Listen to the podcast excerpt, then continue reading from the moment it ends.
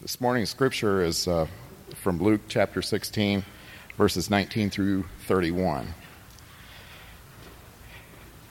Now there was a certain rich man, and he habitually dressed in purple and fine linen, gaily living in splendor every day. And a certain poor man named Lazarus, who was laid at his gate, covered with sores, and longing to be fed with the crumbs which were falling from the rich man's table. Besides, even the dogs were coming and licking his sores. Now it came about that the poor man died, and he was carried away by the angels to Abraham's bosom. And the rich man also died and was buried. And in Hades he lifted up his eyes, being in torment, and saw Abraham far away, and Lazarus in his bosom. And he cried out and said, Father Abraham, have mercy on me, and send Lazarus that he may dip the tip of his finger into water and cool off my tongue, for I am in agony in this flame. But Abraham said, Child, remember that during your life you received your good things, and likewise Lazarus bad things. But now he is being comforted here, and you are in agony. And besides all this, between us and you there is a great chasm fixed, in order that those who wish to come over from here to you may not be able, and that none may cross over from there to us.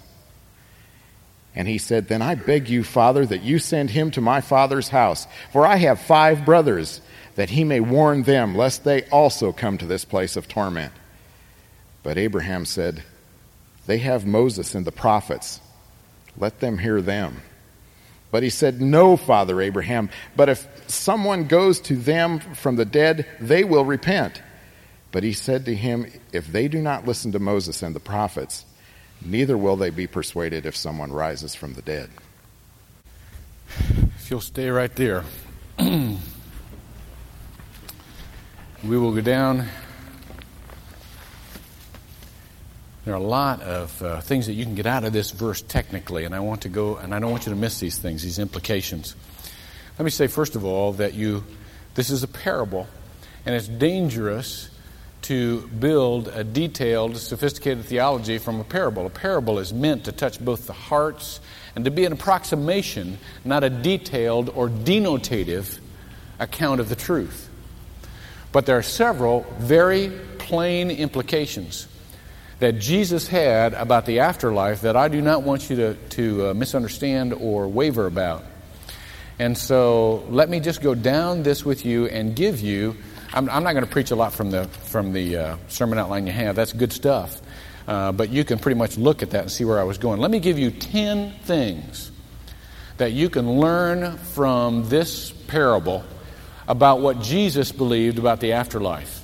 All right? First of all, this is in addition to what you have there, so you might want to write these down. First of all, Jesus believed in hell.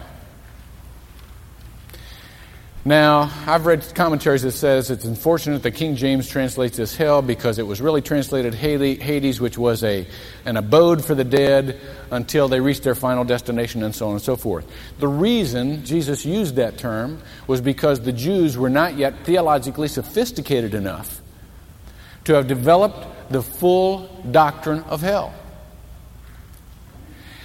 Hades was a precursor forgive the pun, but don't miss it, was a precursor to the concept of hell, along to the developing theology of where he would finally lead his church. Jesus believed in hell. Anytime you face an organization or a cult that says to you, there is no hell, they disagree with Jesus. Unitarian Universalist Church, Jehovah's Witnesses, you can go on down the line, who say there is no hell. I would love to believe that there is no hell. I would truly love to believe it. That would really tickle me. But I'm not willing to go up against Jesus in this thing. I'm not willing to claim that I knew more than he knows. You know, somebody gave me a piece of advice one time that has saved me so much heartache and frustration. Let me just pass it on to you. Somebody took me aside one time when I was a little kid. I was real argumentative. And I really respected this individual. And I would argue anything, you know, just to argue it. He took me aside and said, Joey, I know you love to argue, but let me give you a piece of advice. It will save you immeasurable frustration and turmoil if in your life you don't argue things you can't win. I can't win this one. I'm going to, and I'm not going to argue it. Okay? Now you want, you might want to try to find verses in there that eliminate hell for your own personal comfortability. But you got to go up against Jesus to do it. Jesus believed in hell. It says it here, it says it in Matthew 25, it says it in many other places in the Bible. Jesus believed in hell. Second, heaven is a place of fulfillment and love. Verse 22, look at this. Now it came about that when the poor man died, he was carried away by the angels to Abraham's bosom. Do you realize that after you die, there is not one moment that you're alone? If you're going to heaven, there is not one moment that you're alone.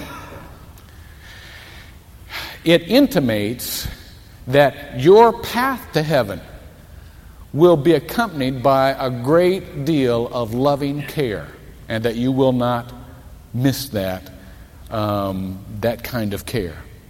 Third, we can recognize people on both sides after death. Um, verse 23. And in Hades, he lifted up his eyes, and being in torment, he saw Abraham far away. Now, how would he know Abraham? He had never met Abraham. Abraham had died hundreds and hundreds and hundreds of years ago. How would he know him? I don't know. He knew him. So you will know the people on both sides. They will be recognizable to you. And he saw Lazarus. Uh, he named him by name, and, and he said he saw Lazarus in his bosom.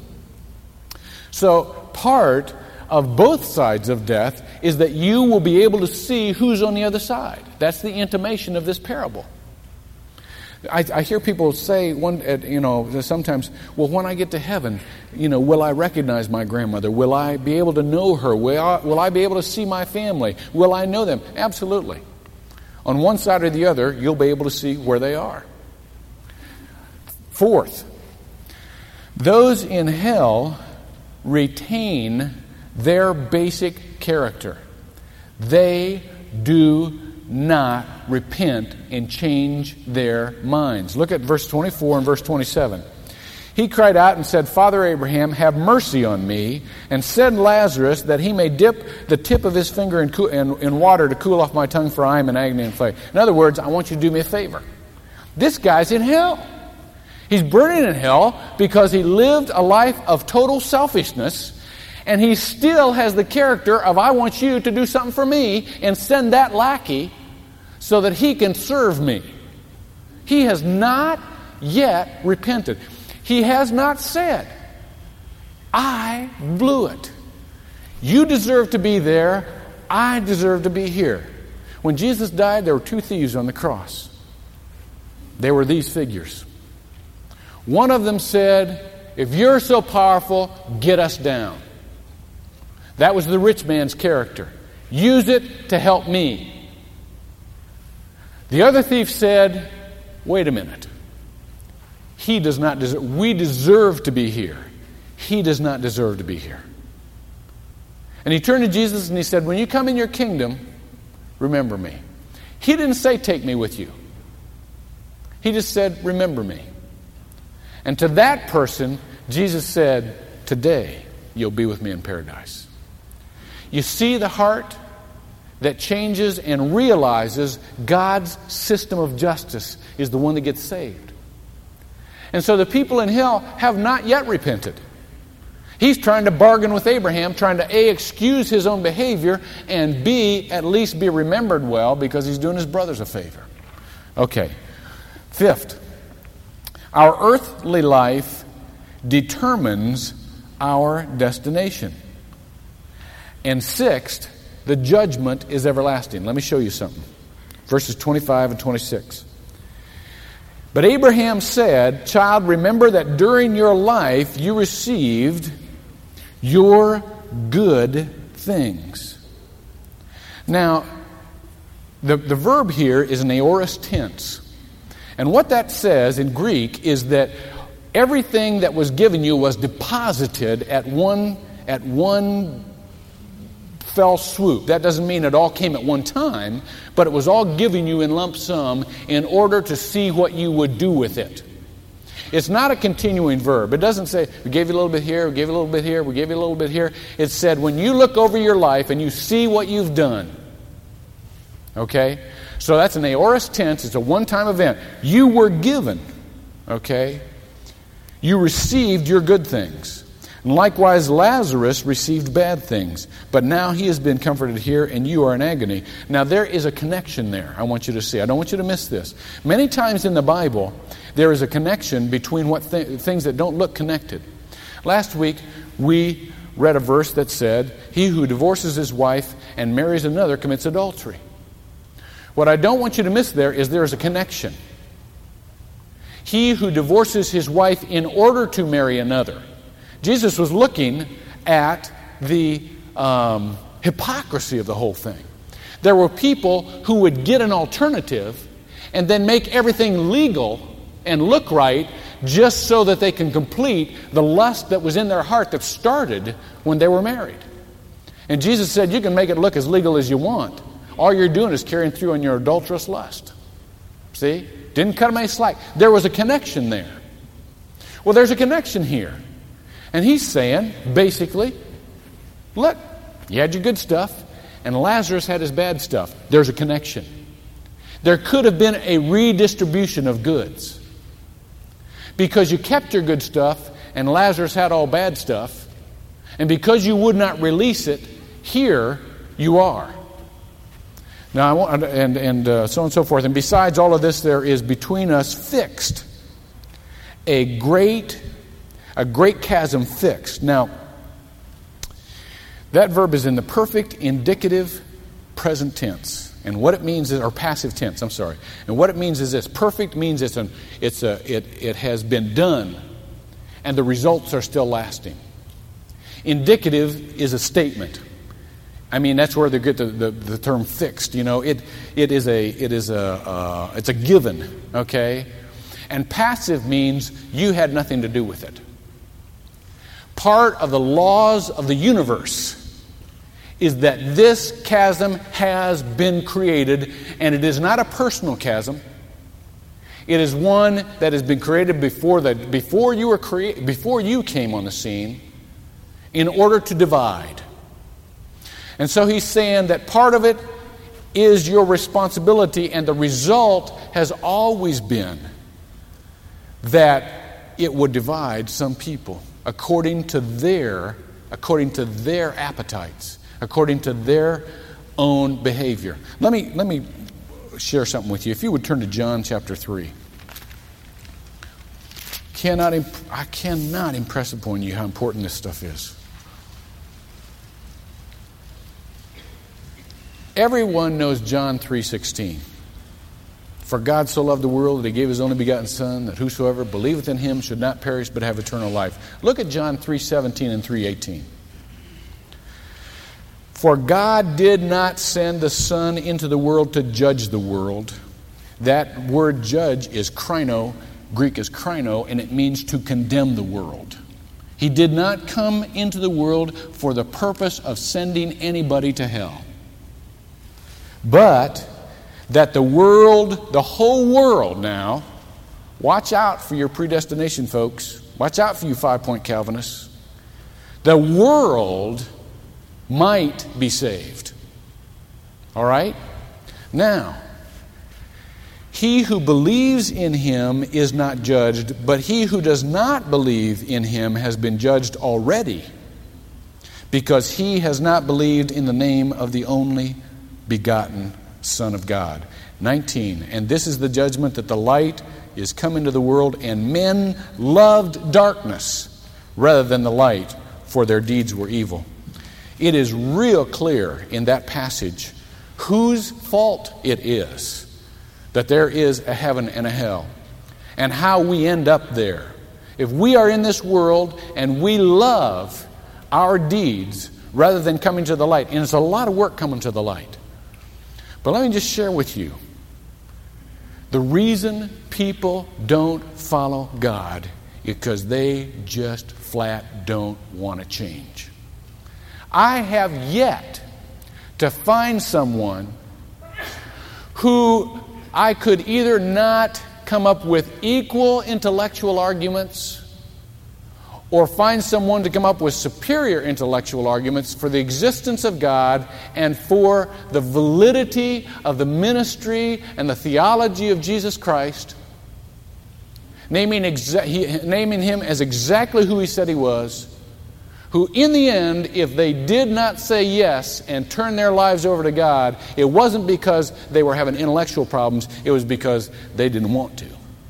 They just flat didn't want to. It's too much work and it's too much fun living for me. Men love the darkness rather than the light. Let's call a spade a spade. All right? Let's not get into all of these. You know, every, every week I have somebody call and. Uh, uh, one or two people call and just say, What does your church believe? And they have this long list of doctrines. You know? This week I had somebody call, and I like this. I like the fact that somebody would call and check out what our theology is. That shows me that somebody cares, you know, and somebody wants to be a thinking Christian. And we love people who think. We want to develop thinking Christians. But this guy called and he said, Well, do you believe in. Uh, John MacArthur's version of salvation, he said, oh, I have some soteriological uh, concerns. I thought, whoa, okay, lay them on me. So, do you believe in John MacArthur's that in order to be genuinely saved, you have to follow with your conduct? Or do you believe in the, and he, he gave away where he was, do you believe in the easy believism of Charles Ryrie that says basically if you agree to it intellectually, you're saved?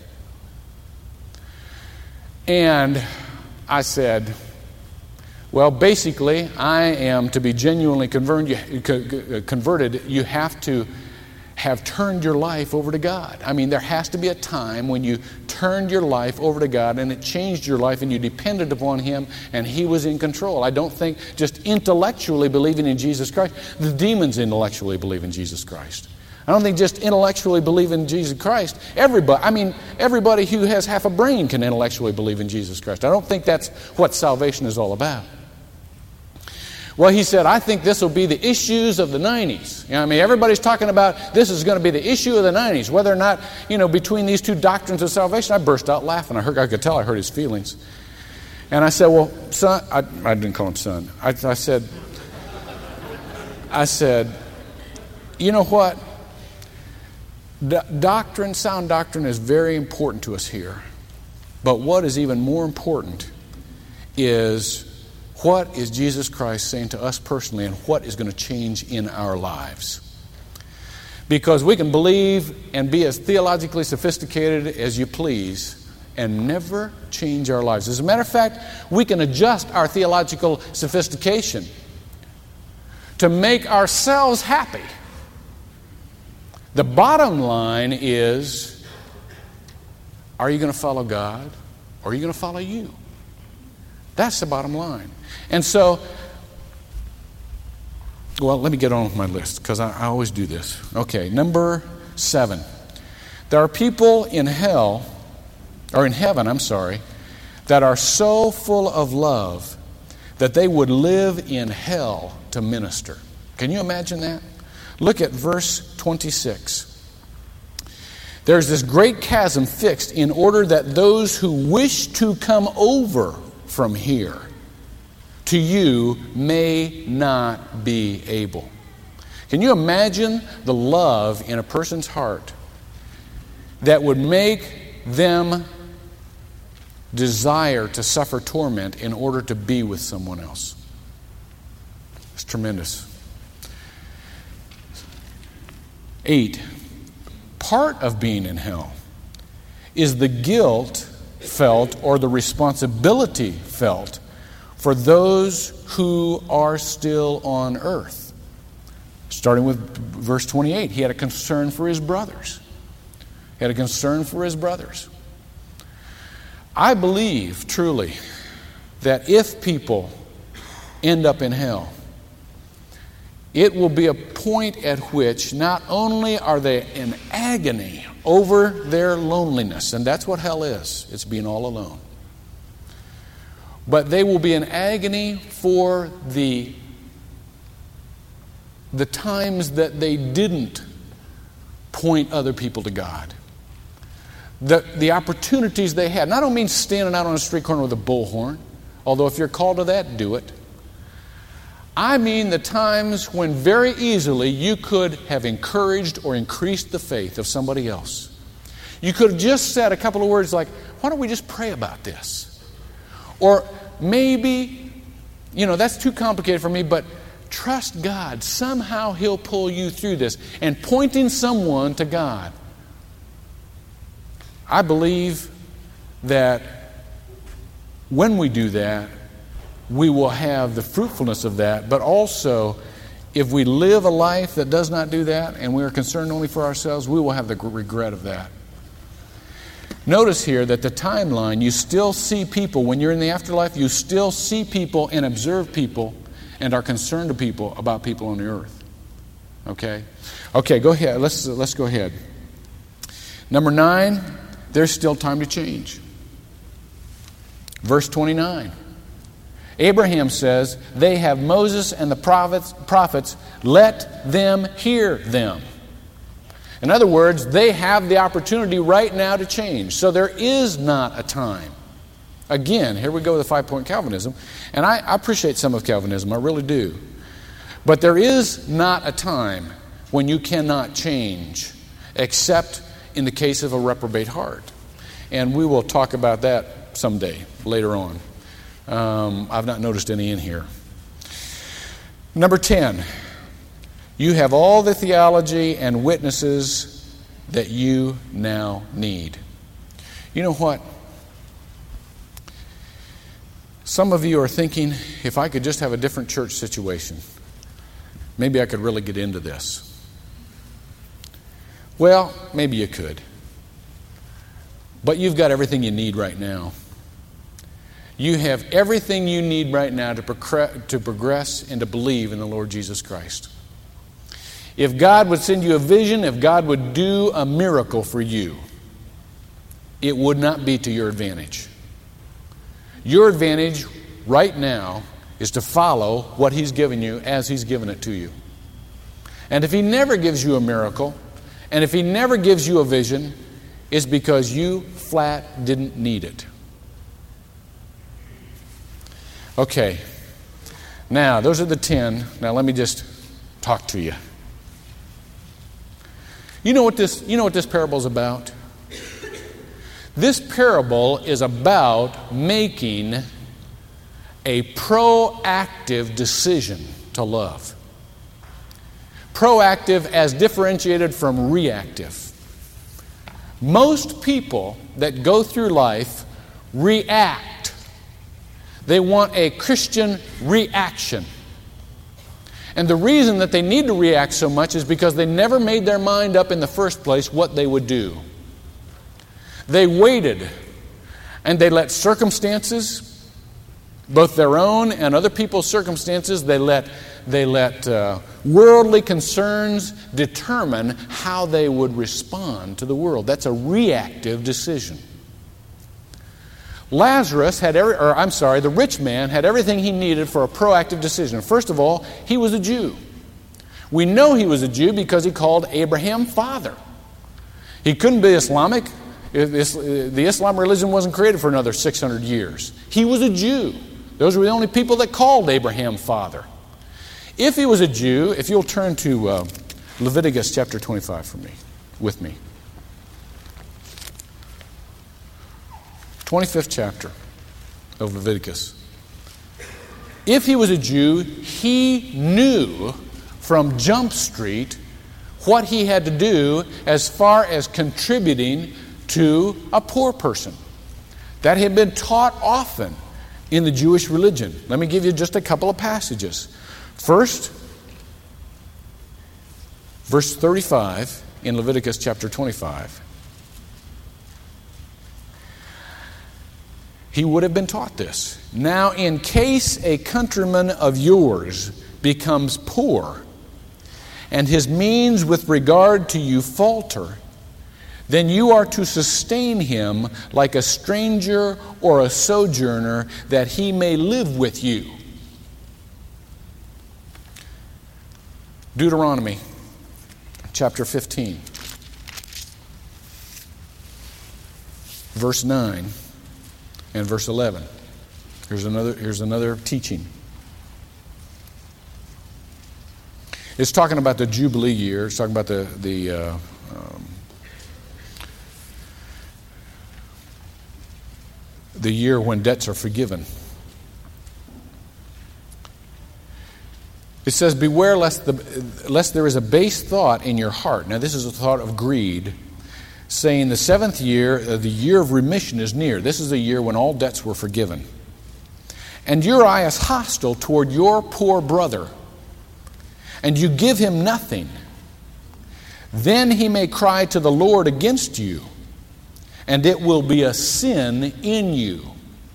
The rich man knew that if he did not give his brother anything, that his brother had a case against him with the Lord. Now look at verse 11. For the poor will never cease to be in the land. What did Jesus say? The poor will always be with you, didn't he? Therefore I command you, saying, You shall freely open your hand to what? Your brother. There is always a connectedness between you and the poor people in proximity, the poor people that are in your life, to your needy and poor in your land. As a Jew, he knew what to do. It wasn't a matter of theology, he knew what to do. If you are a person of wealth, and there is a person in need, you it's a matter of common sense if you have more than enough to give to that person, you don't have to say, God, should I share with this person? I mean, if you know that this isn't some great gambit this guy's doing and he's not living in a, in a, in a leech like life and he's true, yes, absolutely, share it. Absolutely. And to those who much has been given, what did the Lord say? Much will be expected. You are given that as a trustee. That's not your money, that's God's money. And so if you don't share it, what you're doing is hardening your heart toward your brother. And that is that's a reactive decision. You have got the money. You never thought you'd have this much money. I mean, you're finally out of debt, and here comes a person in need. And you what you are reacting to that.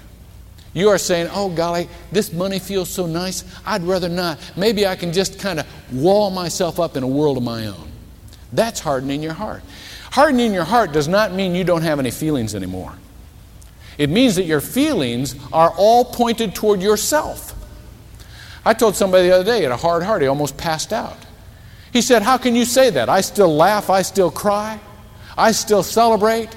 And I said, Brother, those feelings are all pointed toward you. You haven't for a minute identified or sympathized with anybody outside your own circumstance.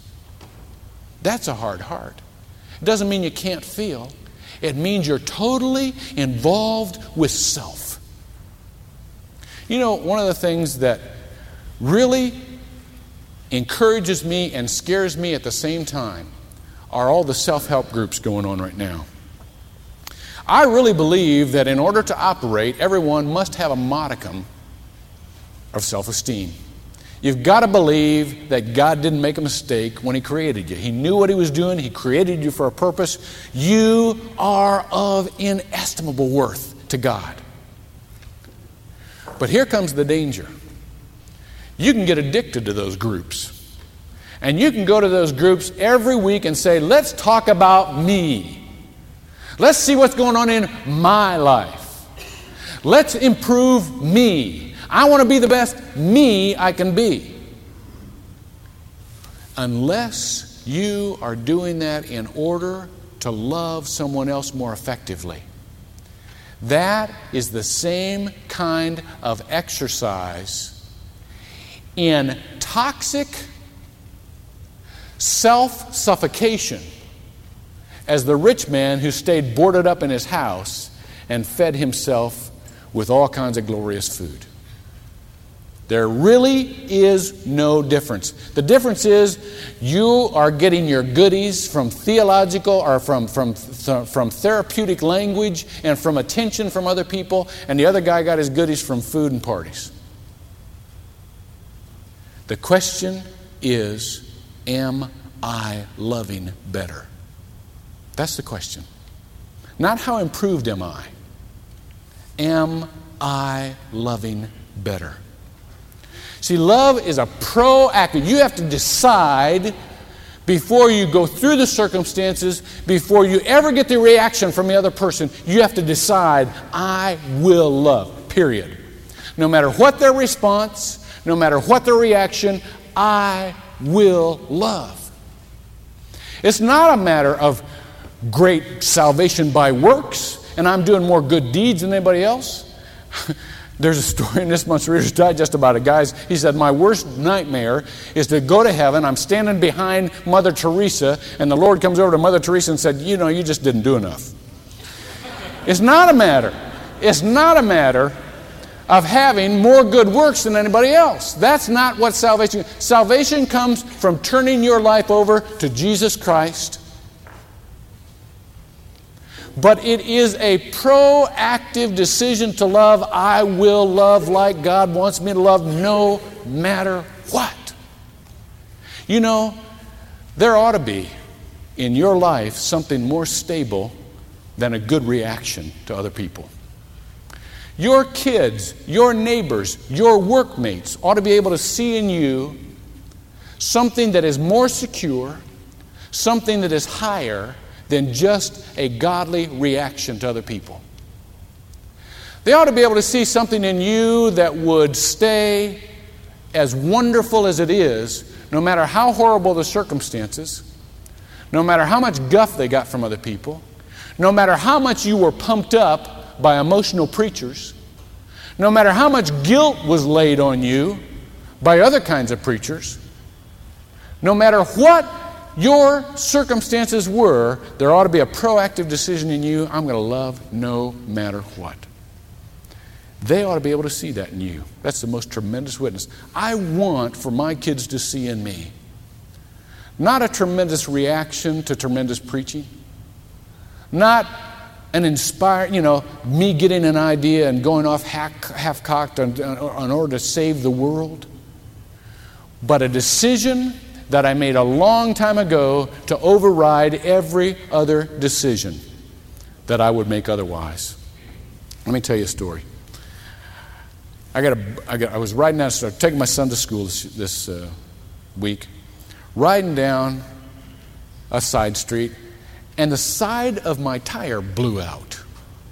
And so I'm thinking, okay, you know, I, I, I don't want Josh to to see me blow a cork or get mad or whatever. And so we, we pull over, we change the tire, you know, and it's, we're all greasy and sweaty. And I take him on to school, and, and I got to go home and change. There's grease all over the place and so on and so forth. So I said, well, you know, this, the side blew out. So maybe I can get, it's only 7,000 miles on the tire. And I said, maybe I can get a, a uh, um, uh, refund, you know. So I took it to the dealer where I got it.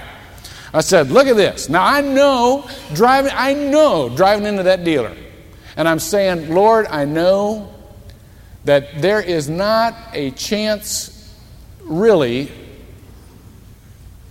Well, I don't. I won't use the theological language, but there's not. There's not a chance, a very big chance, that He's going to give me my money back on this. I know that. I know that going in, but I feel like I ought to ask. You know.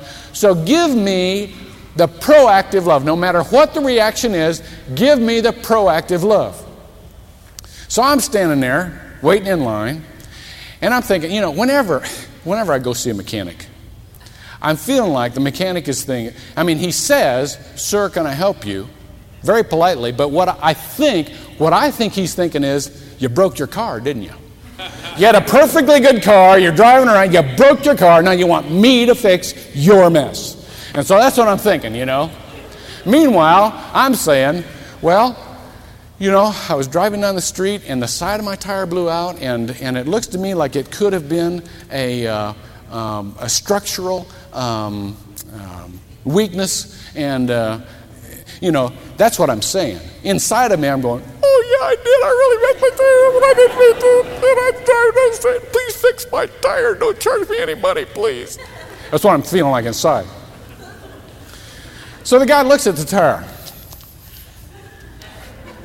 He says, Yeah, that tire was cut. I said, Cut? I, it was fine when I left home. I'm just driving down the street and it blows out. No, cut. It's cut. It's cut. I said, How could it be cut? Now, now, let me say this. I do not believe anybody goes to mechanic school to become a crook. It's too much work. I mean, would you dress up eight hours a day and sweat and get greasy to cheat somebody out of a few bucks? Of course not. The guy's basically honest. But I know, you know, that it's kind of fishy to have a tire blow out the side. So he says, Well, I'll tell you what. I'll tell you what I think. He says, I said, It's clear up here on the side. He said, Well, let me tell you how it could happen. He said he pushes down, the tire's off the rim by now, pushes down so the, side, the, the tire kind of, you know, the sides of the tire kind of goes out, and then he points the thing at a 45 degree angle, say, see, if you roll that around like that, you could just get, pick up something in the road and get cut. I thought, how stupid of me. I did not realize I was going down the street like I usually do on two tires at a 45 degree. Of course, I picked up something in the street. My fault. But see, the point is, I decided before I ever went in there that I would love him. And I decided for, before I ever went in there that I would be a Christian witness. Before I ever went in there, my reaction was not in his hands. It was told to me from the beginning of time. And that's where I was taking my direction from. Let me ask you to make the same decision. Whatever comes up in your life, no matter how frustrating, no matter how rejection oriented, don't let the circumstance decide for you what your reaction is going to be. Proactive love. Because everyone else in the world, everything else in the world, would love to make a decision for you. And if you never make the decision to begin with, it'll be made for you. And it won't be a good one. You can't trust the direction of your life to the circumstance that get, gets sent to you in the world. Cannot trust it. So let me, let me just ask you to do something right now. I, we, won't have, we won't have upfront prayer time this morning because I always run late and I talk too long, and I'll try to do better next week. Let me ask you to do this. First of all, if you have never, never made a commitment to Jesus Christ, and I don't mean believe in Jesus Christ, I mean turn your life over to His direction and control. That's what I mean. Make it. Because if you don't, you're trusting your salvation to your circumstances, to your own philosophy, to whatever good works you do. And let me tell you something there aren't enough. And there is a hell, and it is lonely. And when he got up and he asked for Father Abraham to get, for Lazarus to get him a drink, it was like a little kid coming out of his room at night wanting a drink. The problem isn't drink, the problem is loneliness and darkness and wanting to be with somebody else. That's a problem. That's what hell is like. Don't go out of here risking that. If you would turn your life over to Christ, I'll say a prayer with you in just a little bit, and I'll help you do that. And if you did, please tell somebody about it, me or one of the other elders, and we'll help you grow in Christ. Secondly, I know some of you are having trouble living a reactive life, and you've got people in your life that are draining you. God's just put them on your doorstep, and they won't go away. They're there. And you've got enough to get them through. You can't cure their problems, they're responsible for their own problems, but you've got enough to minister to them and you've been avoiding it, don't any longer. That's not what God wants. And it's not a position of weakness and retreat that God wants to have you in. It's a position of help and strength. It's a position of example and ministry. That's where He wants you. He doesn't want the world controlling your life, He wants you adding something to the world no matter what the world does to you. Would you make that decision this morning? Pray with me.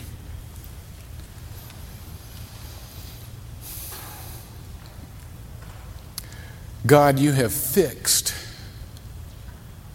the laws of this universe from the beginning of time. And your word says that we are without excuse. We have a witness in our hearts that tell us that you're in charge. We can choose to follow you or we can choose to go on our own way, building our walls, enjoying ourselves as much as we can until there's no more time. I ask you on behalf of those here this morning who believe in you intellectually but have not turned their lives over to you. They do not pray to you before their decisions. They do not consider you in any daily aspect of their life if with any kind of regularity unless they're in an emergency. I, I pray that you will save them this morning from their own intellectualism and that they can literally turn their life over to your control and have you as their major concern and their major director. And I would pray for the rest of us, Lord, that have made that decision, that continual, continually take it back because we figure that the emergencies that come up are really our business instead of yours. Give us the strength to respond to people no matter what their drain, no matter what their hostility, no matter what their circumstance, and no matter how much you've given us that we could hoard, I ask you, Lord, direct our lives. Help us this morning to put ourselves back under your direct supervision and give us the love that can only come from you. We can't love these people, they're too frustrating. And some folks can't love us because we're too frustrating. But give us the love that can only come from the Spirit of God that lives in us so that we can share it and we can share everything we have and everything we are in your name after the image of your Son. We pray in His Spirit. Amen.